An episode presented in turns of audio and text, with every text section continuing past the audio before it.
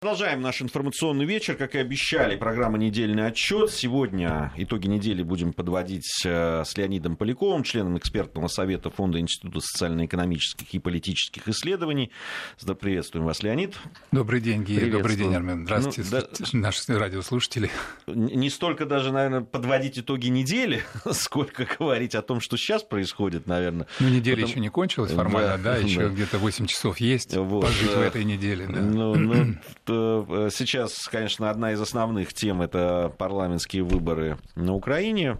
Ну, многие, ну, по-разному политологи. Вчера вот у нас э, Алексей Мартынов вообще сказал, что от этого ничего не зависит. Так, такая у него точка зрения. Да не, не просто что... не зависит, он вообще похоронил само государство. Да, а вот, э, но... но я с уважаемым Алексеем сразу с порога не соглашусь если возможно. Да, конечно. Да. Но, тем у нас более, плюрализм что... ведь мнений, правда? У нас демократия.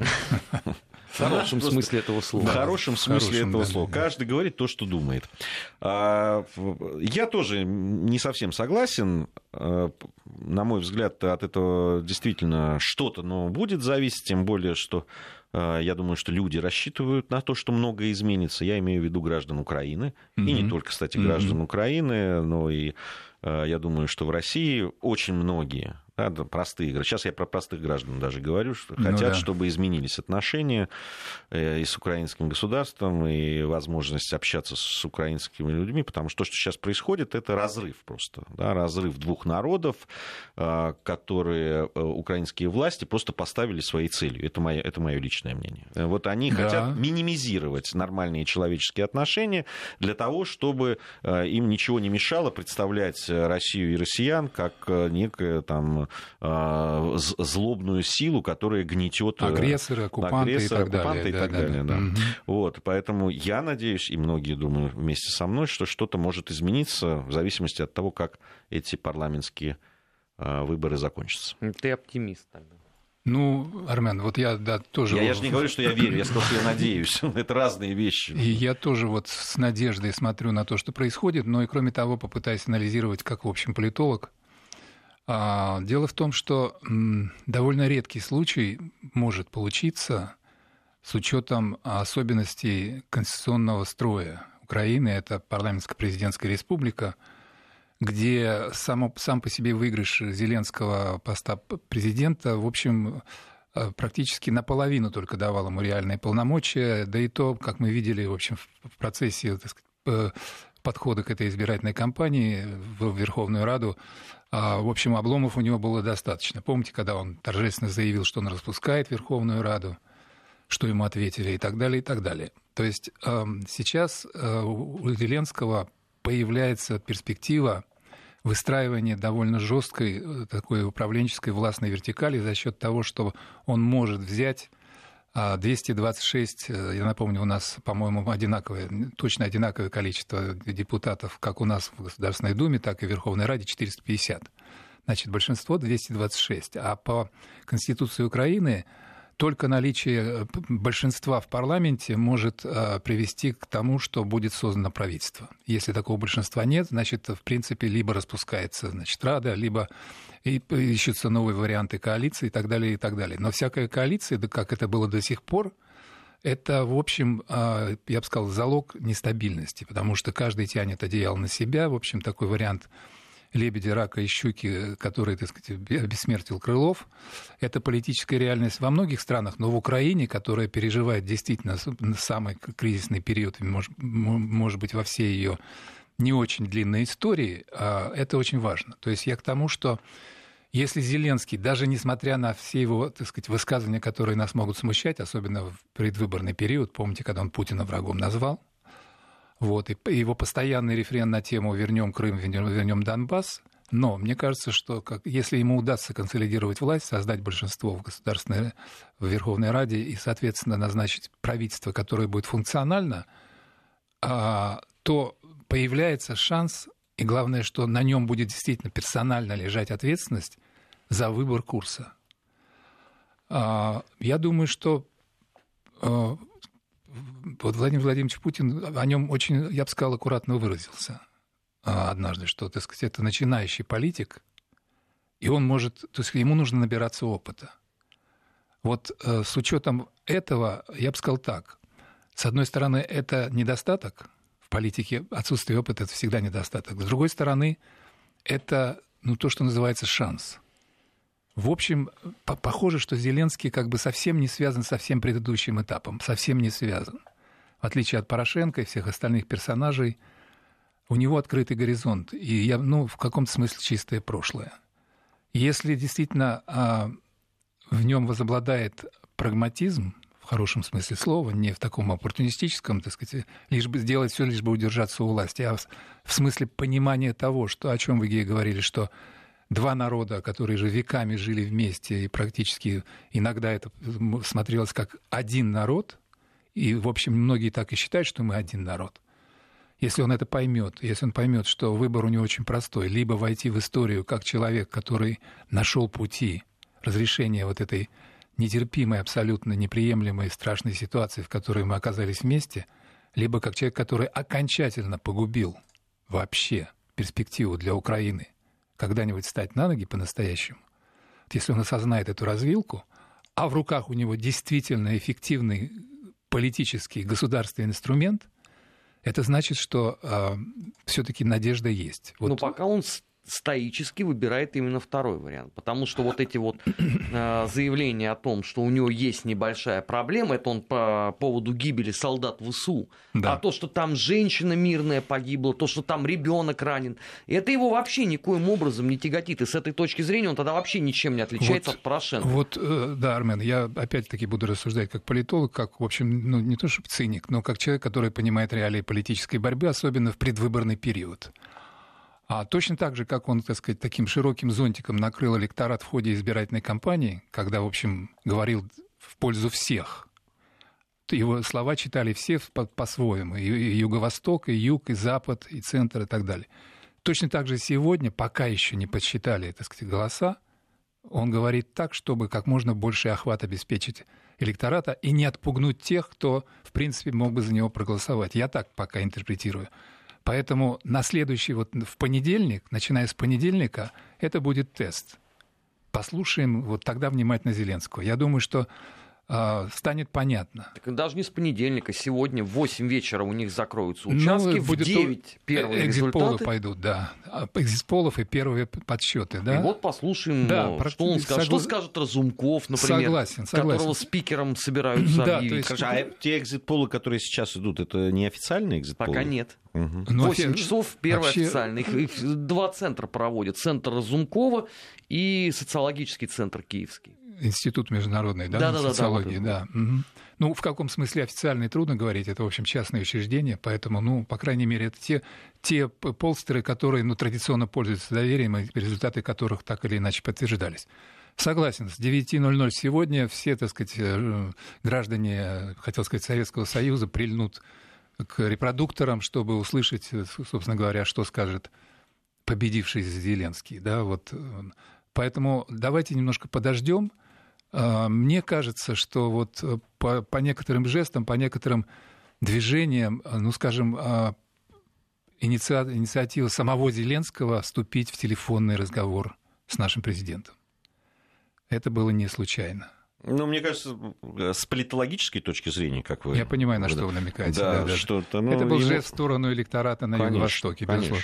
Но не только, Гия, не только. Да Всё... и, и потом цифры, которые давали социологи э, оппозиционному блоку «За жизнь», mm-hmm. оппозиционной платформе, правильно говорить, э, «За жизнь», да, они, да. они, они впечатляли, поэтому нужно было каким-то образом, да, все таки э, поучаствовать в, Согласен. на, на Востоке Но он тут же нивелировал это делом Вышинского, и заявлением по поводу Олеся. А, да, да, да. И по поводу вот этого предложения менять Сенцова на, на Вышинского, да. Ну, естественно... Кирилл блестяще ответил, что я не вещь, чтобы меня менять.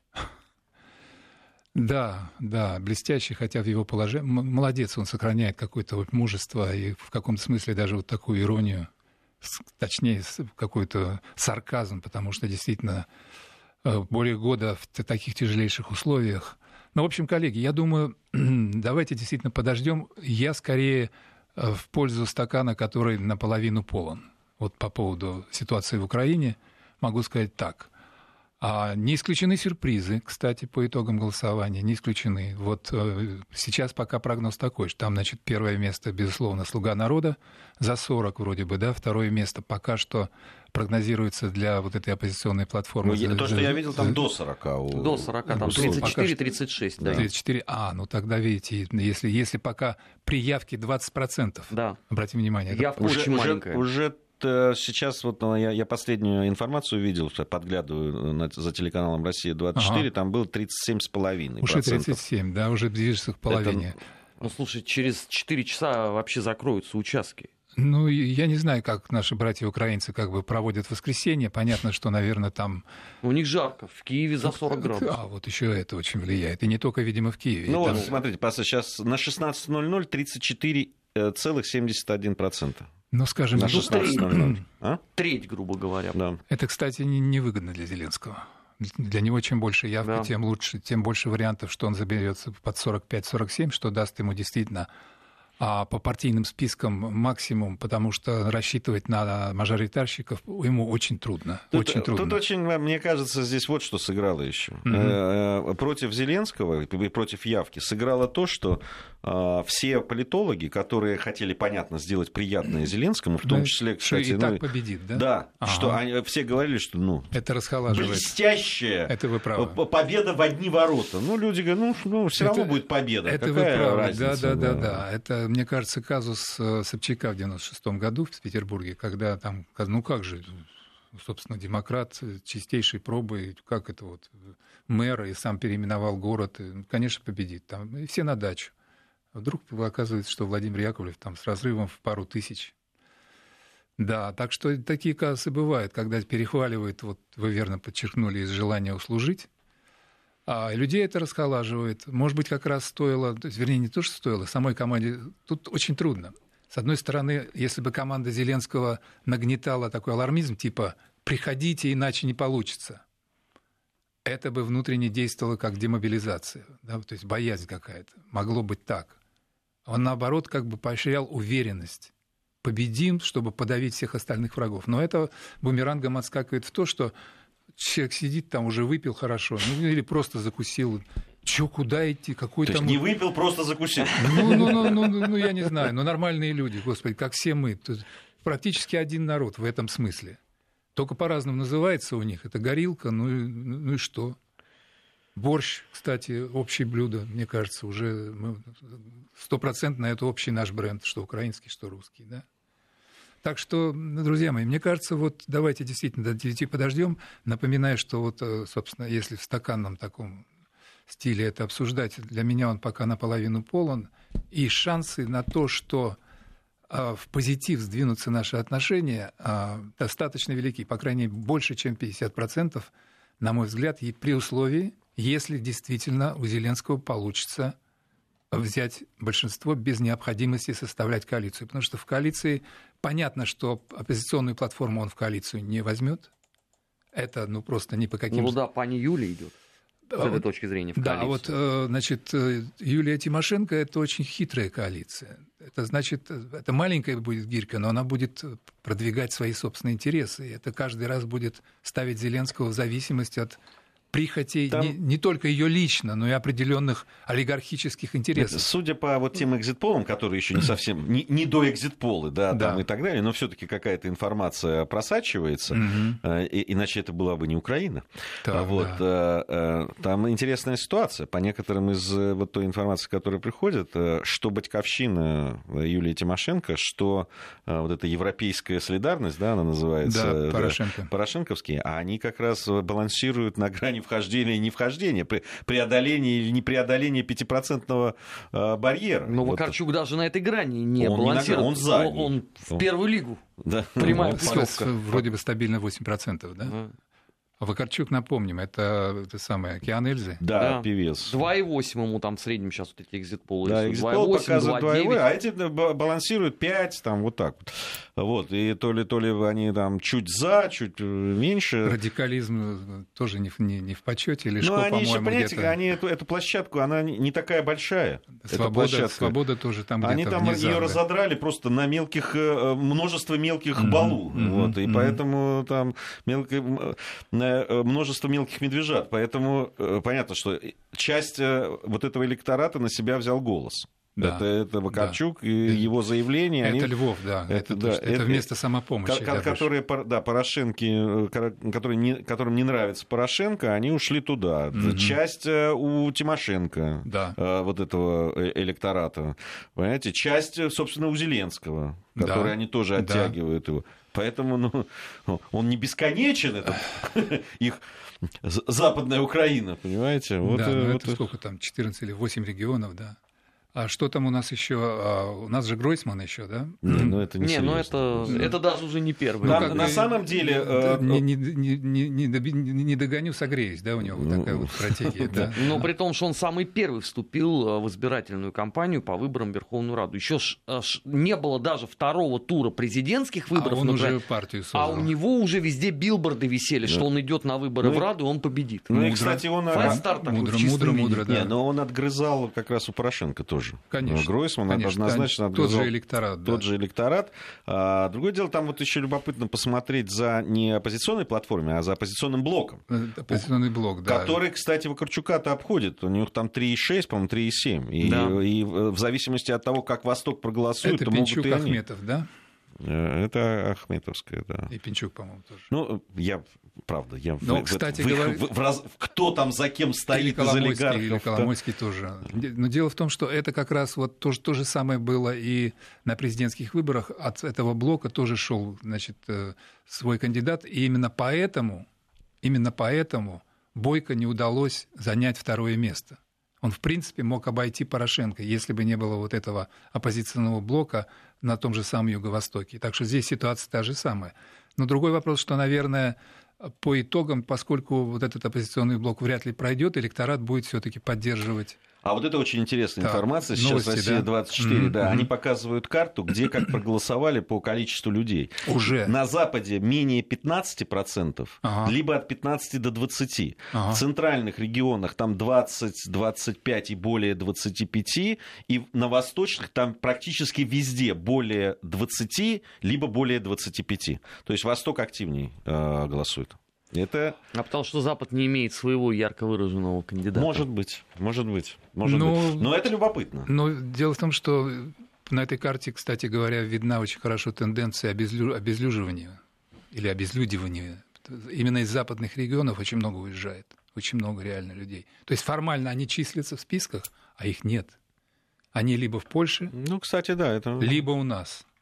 Это вот абсолютный факт именно в этих регионах миграция трудовая максимальна, потому что мест рабочих практически нет, у молодежи нечего делать.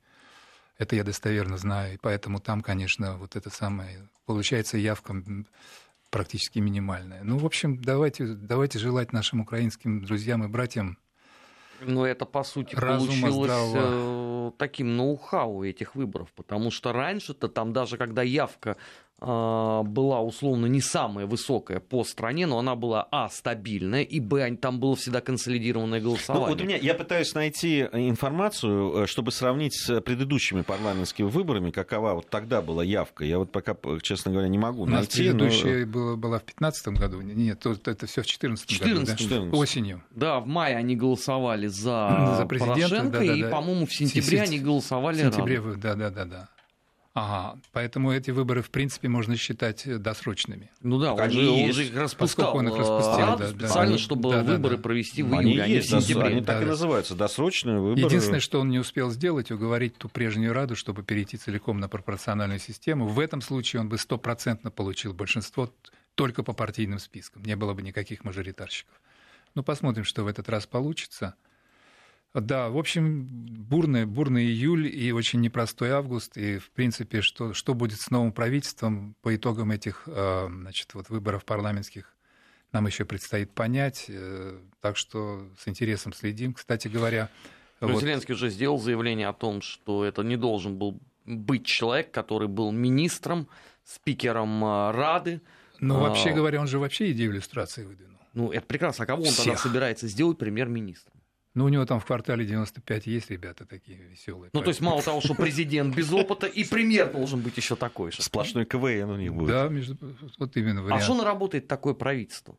Не, ну всегда можно, конечно, сказать, что у Ленина тоже там не титаны э, административной работы собрались в 17 Ну, году. перестань. Первое правительство, э, первое советское правительство, э, это же известно, было одно из самых интеллектуальных самых и образованных. Я Да-да. не говорю про интеллектуальную составляющую, я Про говорю про административную- опыт административной работы. Слушай, а опыт- он был там отрицательный. Не, он, может быть, и был и отрицательный, но все-таки интеллектуальный уровень и э, образованность это одно. Не, Если а я посмотреть ничего по уровень- поводу не говорю. Там очень жесткий был один инструмент управленческий, я напомню, коллеги. Это ВЧК?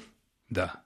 Расстреливать как можно больше. Ну, это вот тоже самый такой же есть э, инструмент, который называется СБУ. Сажайте и возбуждайте уголовные дела как Я можно нашел больше. информацию. Так, М, Значит, на сравнительно, 16.00 Так. явка, э, явка в 2014 году была почти 41%. Ну, смотрите, это, Это, это, где-то на 7%, больше. больше. Да, да, это да. на 7% почти больше, чем Мгм. сейчас. Э, Общая э, явка на 20 часов тогда была 50, ну, почти 52,5%. Мгм. Э, процент. Сейчас э, явно отстает. Могут не дотянуть, явка. да.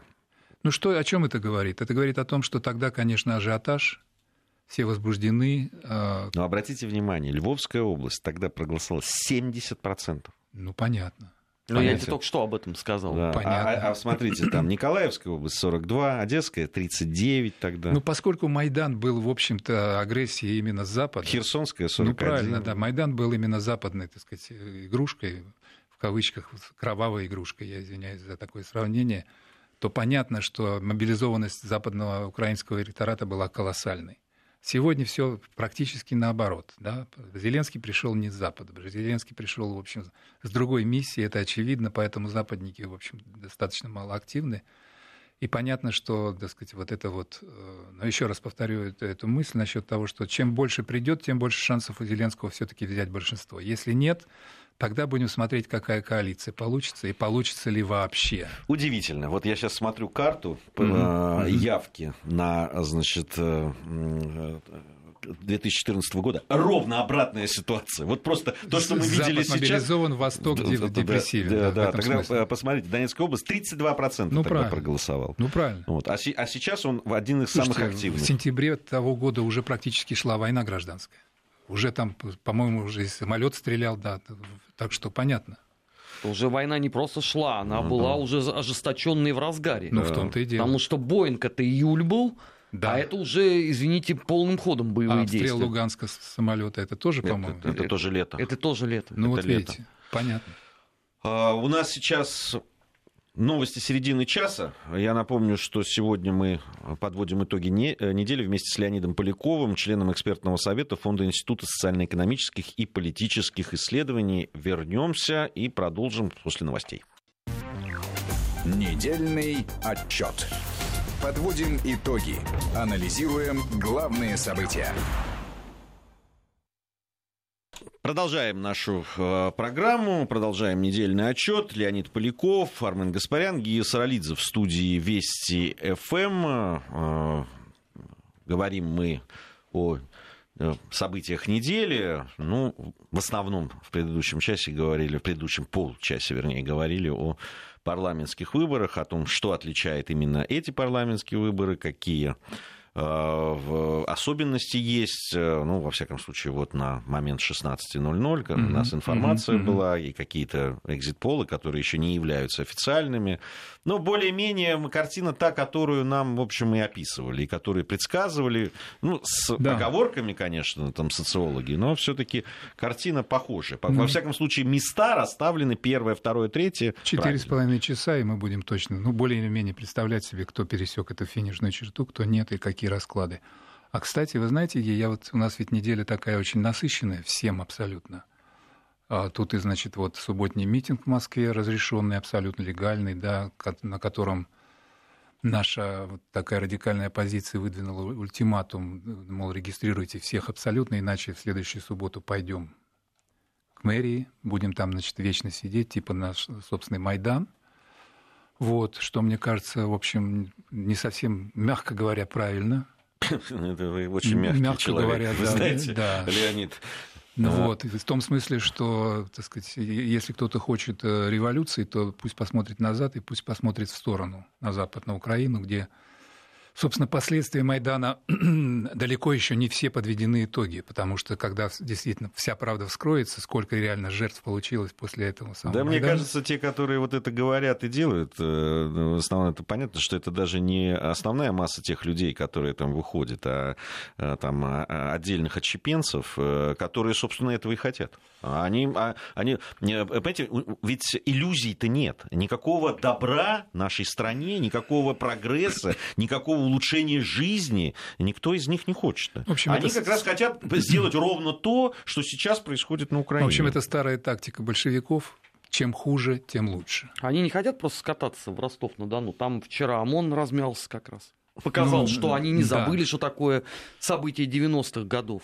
Ну, в общем, да, это известная тактика, так называемые опрокидывающие выборы, революции через, значит, э, все цветные революции по этому рецепту. Сначала что-нибудь не так, либо это фальсификация результатов, либо это недопуск и так далее.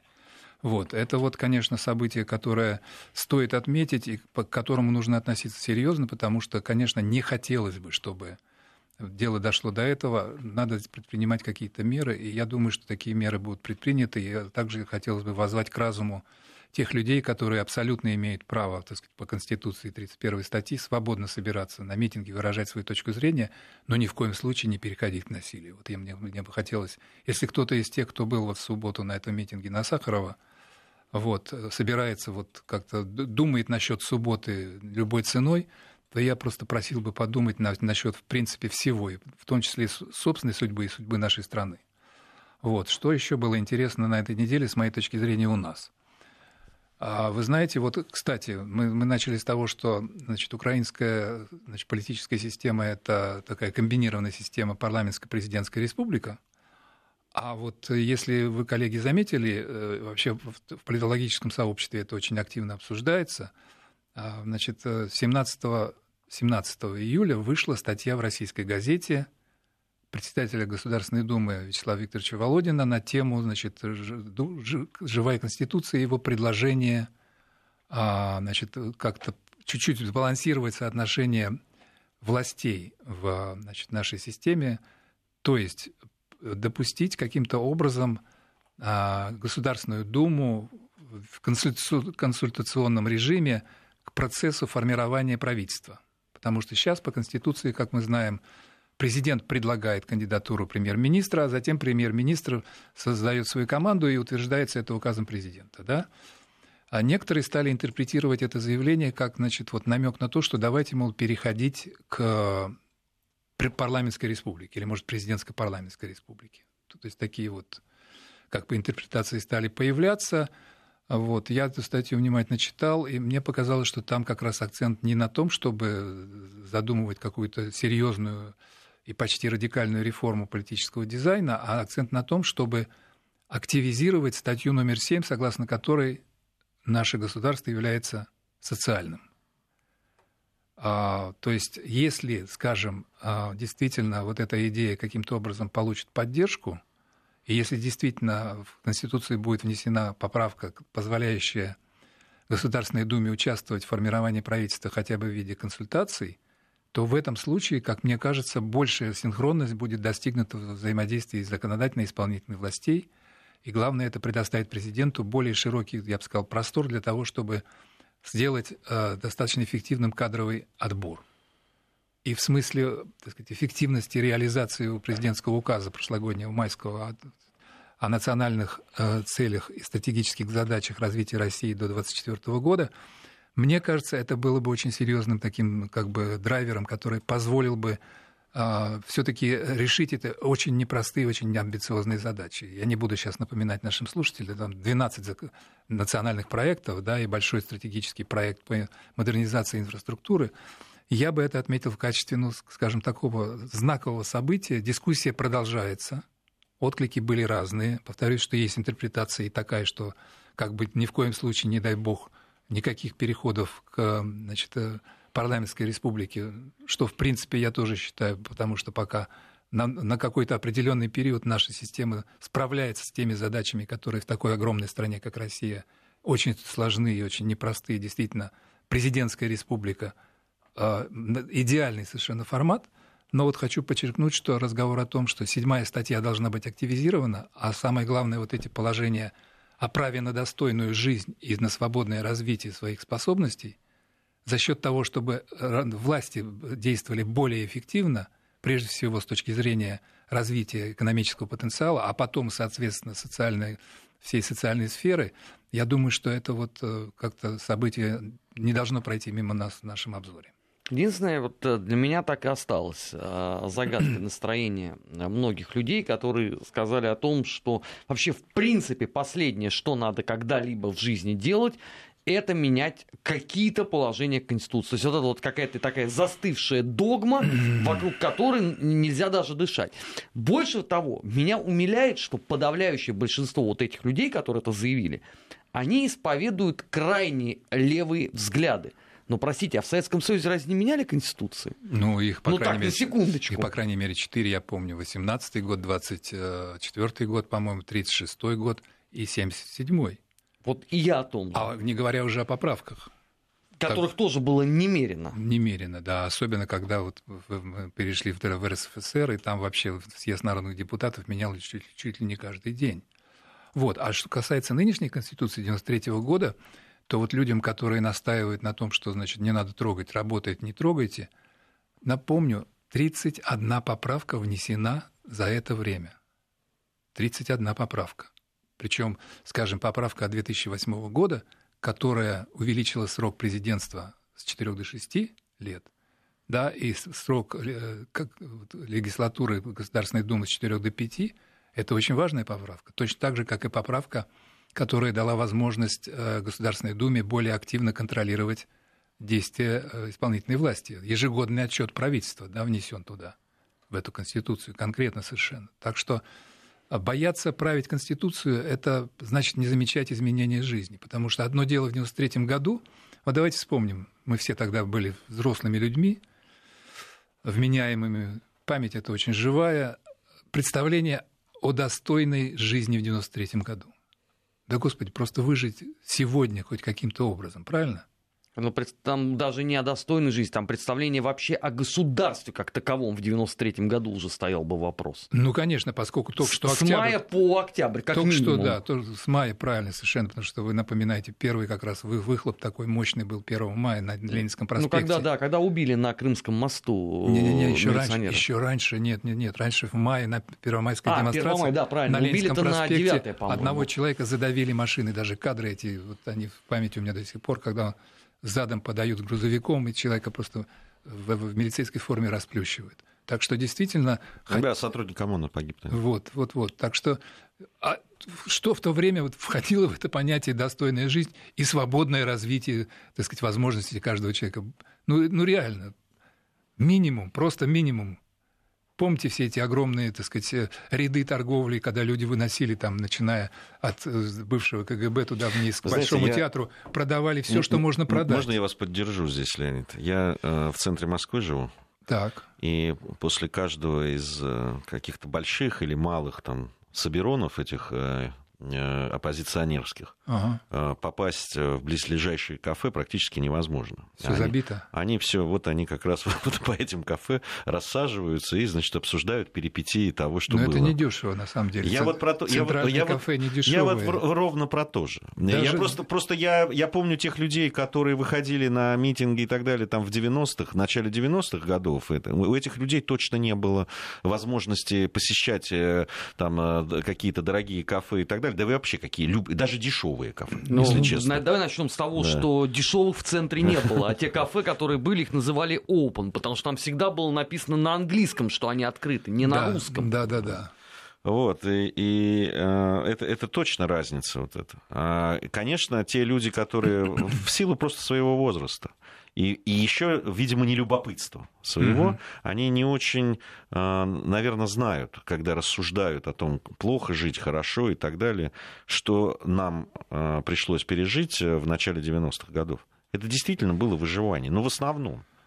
Причем это не зависело от твоего, по большому счету, там статуса и образования, и э, каких-то профессиональных твоих навыков при, при и так той далее. инфляции, которая тогда была, я помню, поскольку я работал в системе Академии наук, академики наук, академики, члены, то есть действительные члены Академии наук, просто не могли на свою зарплату реально выжить, потому что каждый день инфляция. Каждый день она росла и скачками. Просто твои вот эти деньги просто обесценивались. Так что я к тому, опять же, возвращаюсь, что действительно одно дело достойная жизнь 25 лет назад и сегодня. Сегодня требования колоссальные. Просто реально колоссальные. И это нормально. Мы с вами сейчас вспомнили и действительно можем сказать, что, ребята, на что мы жалуемся? Ведь это же совершенно другая страна. Но ведь память человеческая, она ведь для, не, не только дана для того, чтобы, так сказать, все время благодарить за то, что вот э, сегодня в сравнении с прошлым. Она еще как бы проективна. Хочется больше и лучше именно сегодня. Именно сегодня, да, и это требование действительно абсолютно закономерное, тем более, что у нас выросло поколение, вот давайте считать, э, россияне, которые, собственно говоря, родились после 31 а, или после 25 декабря 1991 года, когда официально был спущен флаг Советского Союза, вот, а, сколько, смотрите, это, это 30-летние люди. Ну это же вообще просто... Это, это, это наши дети, это другой народ немножко, правильно? Он, они выросли совершенно в другой системе. И, конечно, запросы другие. Поэтому конечно же, мне кажется, основной запрос к власти. Работайте на нас. Работайте. Вот я для себя я очень коротко сформулировал смысл статьи Володина. Знаете, вот у нас традиция такая, я, я не, ее отнюдь не критикую. Она сложилась еще в XVI веке абсолютно объективно в силу колоссальных геополитических и геостратегических вот этих факторов, а, так называемое служивое государство. Все все абсолютно были тягловые сословия, да? И так называемая черная сотня, и дворяне, все служили, потому что действительно, если бы не служили, никакой России бы не получилось. Давайте мы здесь э, ремарку сделаем, что черная сотня это совсем не то, что сейчас многие подумали. Потому что у всех же уже представление о черносотенном движении сразу. Это податные люди в пригородах, в слободах. Вот в чем дело. Так что э, действительно вы правы, Армен, чтобы, так сказать, не пугать наших слушателей вот этим неким клише, я которые... просто на этой же неделе с этим уже сталкивался. Уже, я, да? я употребил вот это а, вот были выражение, да, том... и мне сразу сказали, что это ты про политических радикалов Ну да, да, да, да, вот. Я поэтому думаю, что вот смысл предложения Володина, если очень кратко, пора переходить от служивого государства к служебному. Вот, знаете, я не краду вот эту идею «слуга народа», это, собственно говоря, всеобщая идея, на самом деле, любого демократического государства. Пора сделать так, чтобы и конституционно были максимально созданы благоприятные условия для синхронной, гармоничной работы властей на нас с вами. Вот эта идея, мне кажется, лежит в основе этого предложения – а что касается большой дискуссии на тему, пора ли нам менять президентскую систему на президентско-парламентскую или вообще парламентскую, а у нас есть часть политического спектра, которые ну, просто предлагают. Я в этом не вижу ничего криминального абсолютно. Просто давайте думать на эту тему. Одно дело, ну, скажем, Федеративная Республика Германия, одно дело, там сколько там, 17 земель, да, и сравнительно компактно, в общем, расположенные государства – это одно дело. Другое дело, посмотрите на карту России, из 85 регионов, и как вот, если это парламентская республика, если действительно вот э, все это перенести на нашу почву, или, скажем, возьмем а, конституционную монархию Великобритании, да, там, так сказать, вот это вот, по сути дела, та же схема, правительство формируется по итогам парламентских выборов, и что мы видим сейчас на Туманном Альбионе? Мы видим сейчас там, ну, грубо говоря, бардак, а научно выражаясь, конституционный кризис. Почему? Потому что ни одна партия не может набрать большинство в ходе решающих голосований по Брекзиту. И сейчас, кстати, вот если тоже, кстати, отмечать а, ситуацию, которая про некоторые события, такие ключевые и важные этой недели, я бы сказал, два события. Во-первых, прощальная песня Терезы Мэй, она ее пропела, значит, в этом самом Четем Хаусе, то есть это Королевский институт международных отношений, вот, где она не применула, конечно же, в очередной раз значит, упомянуть Владимира Владимировича Путина, который посмел усомниться в том, что значит, либеральная идея действительно жива, то есть сказал, что она устарела. Вот. Очень оригинальный способ опровержения этой мысли он, она привела такой. Посмотрите на благосостояние Франции, Германии и Великобритании и сравните с благосостоянием в России. И кто после этого будет утверждать, что либеральная идея устарела? Нормально, да, так вот, на всякий, на всякий случай, просто. Человек говорит об идее, Путин, да, конкретно, причем в том духе, что даже если она устарела, она абсолютно имеет право на существование, но она не имеет права претендовать на монополию всего лишь и только. Значит, Мэй рисует значит, какую-то особую картину, превращает Путина в э, человека, который значит, э, как бы вообще хоронит либеральную идею и выдвигает этот абсурдный, абсурдный действительно аргумент. Поскольку, знаете, это мне напоминает э, э, такой вот полушуточный аргумент. Значит, если ты такой умный, то что ты такой бедный?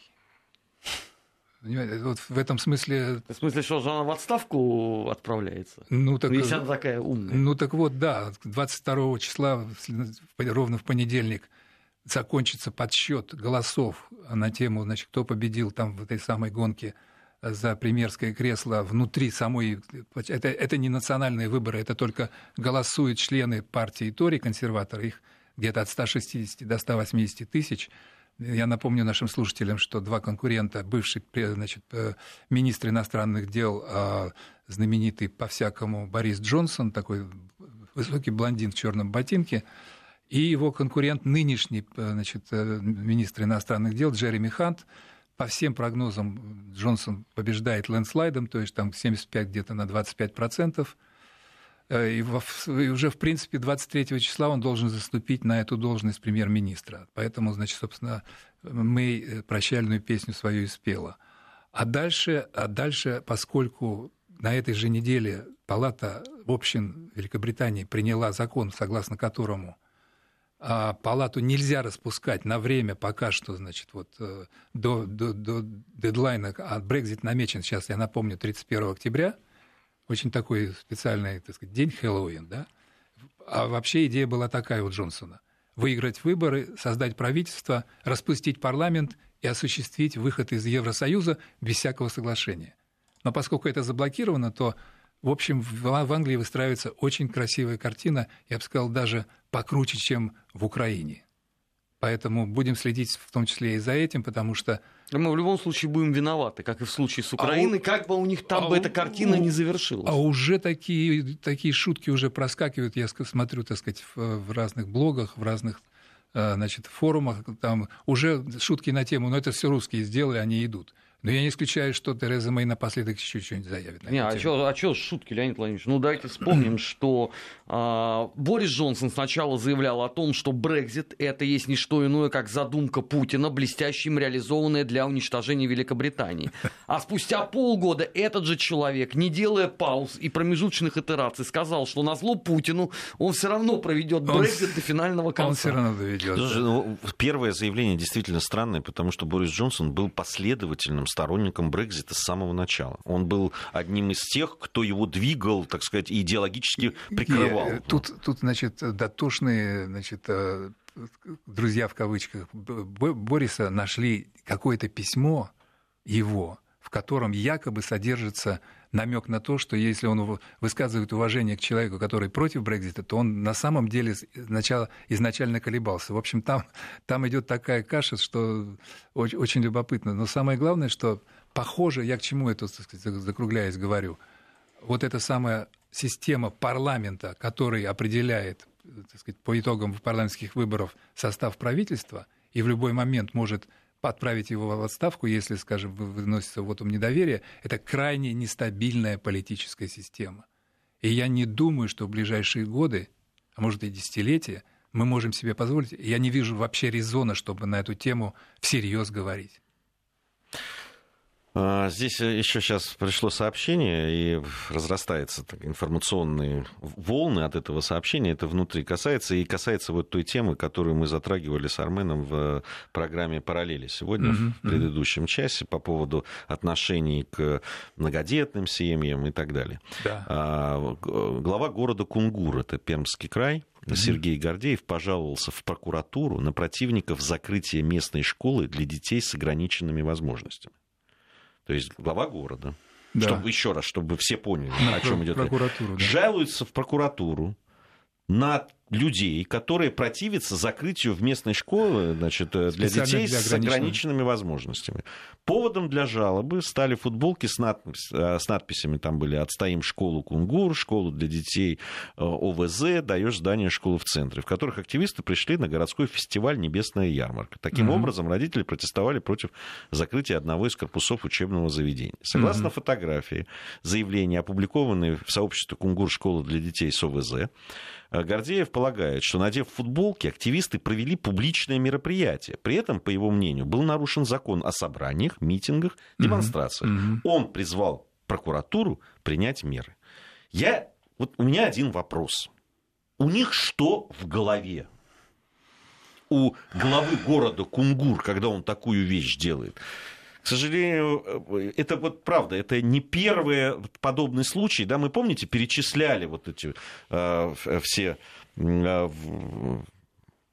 все эти случаи, которые происходят. Mm-hmm. Не знаю, мы будем, конечно, внимательно за этим следить. Э, спасибо большое за то, что пришли. Леонид Поляков у нас был, Армен Гаспарян, Гия Саралидзе. В следующем часе э, наш 20 век. Спасибо и всего доброго. Радиоканал Вести ФМ.